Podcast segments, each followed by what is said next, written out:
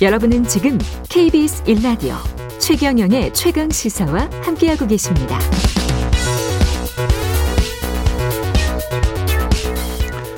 네, 바이든 정부의 대북 정책에 대한 그림이 발표됐습니다. 제3의 길을 표방하긴 했는데 구체적인 내용은 잘 보이지는 않습니다. 영국에서 열리고 있는 G7 회의를 통해서 그림이 더 구체화될 것으로 보입니다. 세종연구소 홍현익 수석연구위원 연결돼 있습니다. 안녕하세요. 네, 안녕하십니까? 예. 이게 제3의 길이라는 게 트럼프도 아니고 오바마도 아니고 또 다른 길이 있다 뭐 이런 주장인 것 같네요. 바이든 정부의 네. 예, 대북 기본 진짜, 뭐- 정책. 진짜 제3의 길이 아니고요. 예. 어, 오바마와 트럼프 중간을 가겠다는 것입니다. 근데 이제 예.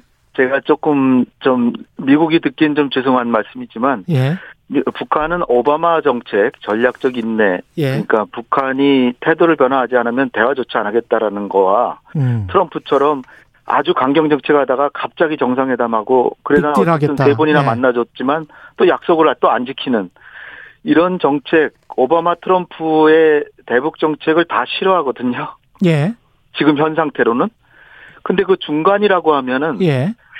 과연 북한이 선뜻 나서겠느냐 음. 이거 기대하기는 매우 어려운 것 같아요. 이제 좀 더 두고 봐야 되겠지만 북한은 중간도 싫어할 것이다. 아니 뭐 싫어하는 것의 중간이니까 예. 아, 둘 좋아하는 다 둘 다 것과 싫어하는 것이- 것이니까. 예? 예. 예? 둘 다 싫어하는 것이니까 그렇죠?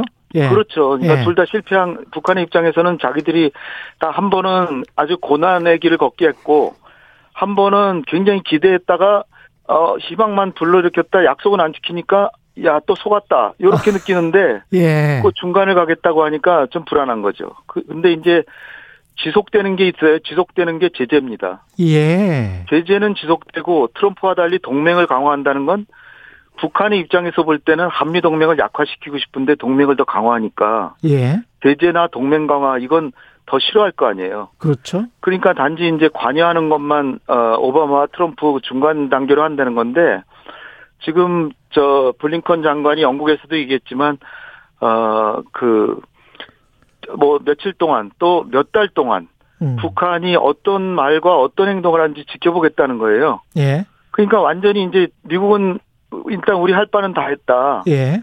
따라서 북한이 어떻게 하나 지켜보겠는데 잘못하면 가만두지 않을 게- 아, 것이다. 뭐 대화로 나온다면 대화는 하겠지만 뭐 이 정도니까 북한이 선뜻 대화로 나오길 기대하는 거는 좀어그 어렵 어렵지 않나 이렇게 생각이 됩니다. 그 워딩 자체가 미국에서 내놓은 게 미국 백악관이 내놓은 게 북한과의 외교에 열려 있고 실용적으로 조정된 잘 조정된 실용적 접근 그를 통한 실용적 진전 이런 이야기를 했단 말이죠. 네.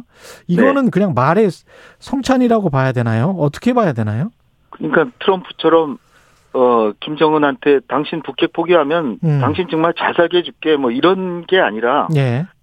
그러면 보자. 당신이 어그 그 북핵을 개발한 것 자체가 국제사회 법규를 어긴 거 아니냐 여기서부터 시작해서 예.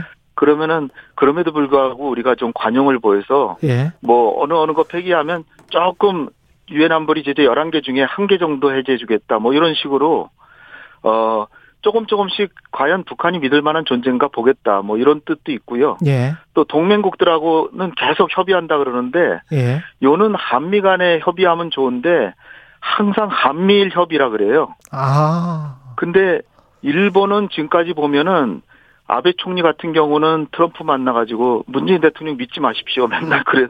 예. 사실 북핵 문제를 자기네 그 몇, 몇몇 사람 그 납치됐다라고 하는 엄청나게 징용병이나 위안부 문제로 수많은 사람을 괴롭히고 대량 학살까지 한 일본이 예. 몇 사람 납치된 거 가지고 벌써 20년 이상 그 끌어오고 있잖아요. 그렇죠. 그러면서 북핵 문제에 대해서는 굉장히 가혹하게 이를테면 어 중단거리 미사일도 포기해라 인권 문제도 뭐 개선해라 또 뭐 화생방 무기도 포기시켜야 된다 이렇게 얘기를 하는 게 일본인데 예.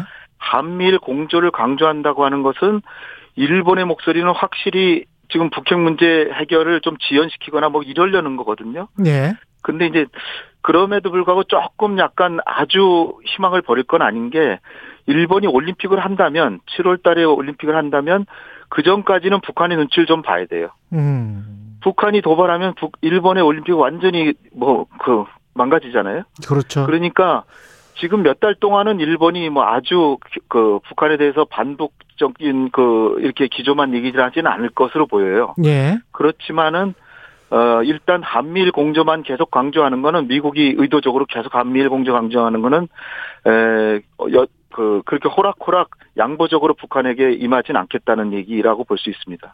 그 이런 백악관의 구체적 뭐 완전히 구체적인 거는 아닙니다만 기본 정책이 나오기 전에 4월 15일에 워싱턴 포스트 같은 경우에 미국 고위 관계자를 인용해서 대북 정책이 기본적으로 뭐 간이역 정도의 수준 이렇게 묘사를 했단 말이죠.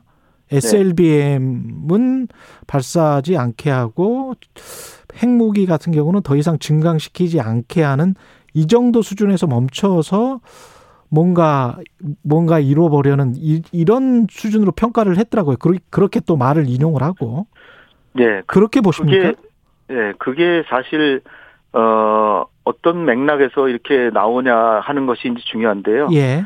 그것이 큰 그림을 가지고 예. 1단계로 조만간에 너무 큰 욕심을 내지 말고 음. 트럼프가 했듯이 어 그랜드 바겐 뭐 빅딜 뭐 이런 거보다 아, 예. 어실 현실적으로 실현 가능한 것은 일단은 북한의 핵을 동결시키고 예. 그다음에 북한의 핵 시설을 폐기시키고 음. 뭐 거기에 상응하는 조치들은 미국이 계속 주는 거죠. 안보리 제재 단계적으로. 완화시키고 경제 예. 지원도 좀 주고 인도주의적 지원도 해주고 남북 경협도 뭐 이렇게 사실상 지금까지 막아왔는데 하도록 해주고 그러면서 이제 마지막 한 3단계 정도 또는 4단계로 해서 북한의 궁극적인 핵폐기를 가져오는 그런 큰 그림에서 1단계로 일단 이걸 시작하자 이런 얘기면 좋은데 예.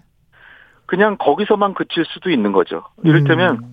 핵과 미사일을 구분해서 북한이 핵 몇 개 가지고 있다고 해서 미국한테 그렇게 어려운 게 아니니까 예. 일단 미국까지 도달하는 장거리 미사일 프로그램만 중단시키는 게 미국한테는 더 시급하거든요. 예. 핵보다도. 예. 그러니까 그런 문제를 해서 북미 간에만 타협하고 우리는 계속 단거리 미사일은 갖고 있으니까 음. 단거리 미사일로 북한의 핵위협에 처하는 그런 상황이 되면 안 되겠죠. 예. 그런데 어쨌든 조금이라도 진전이 되려면 예. 빅딜 방식보다는 점진적이고 단계적 방식으로 가야 된다는 측면에서는 그런 제안이 일견 어좀 그 실용성이 있다 이렇게 보여집니다.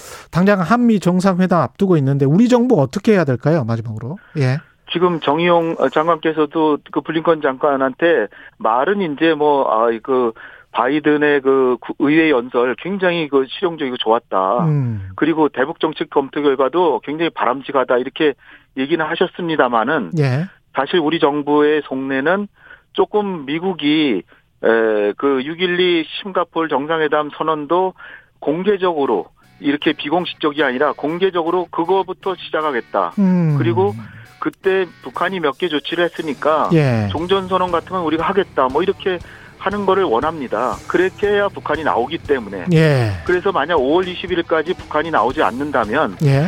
제재라고 하는 걸 이제는 어, 북한이 대화에 나오게 하는 방법뿐 아니라 시간이 실제로 끝나갑니다. 북한이 1단계 비핵화라는데 활용하고 예. 고맙습니다. 단계적 점진적으로 가야 된다는 걸 적극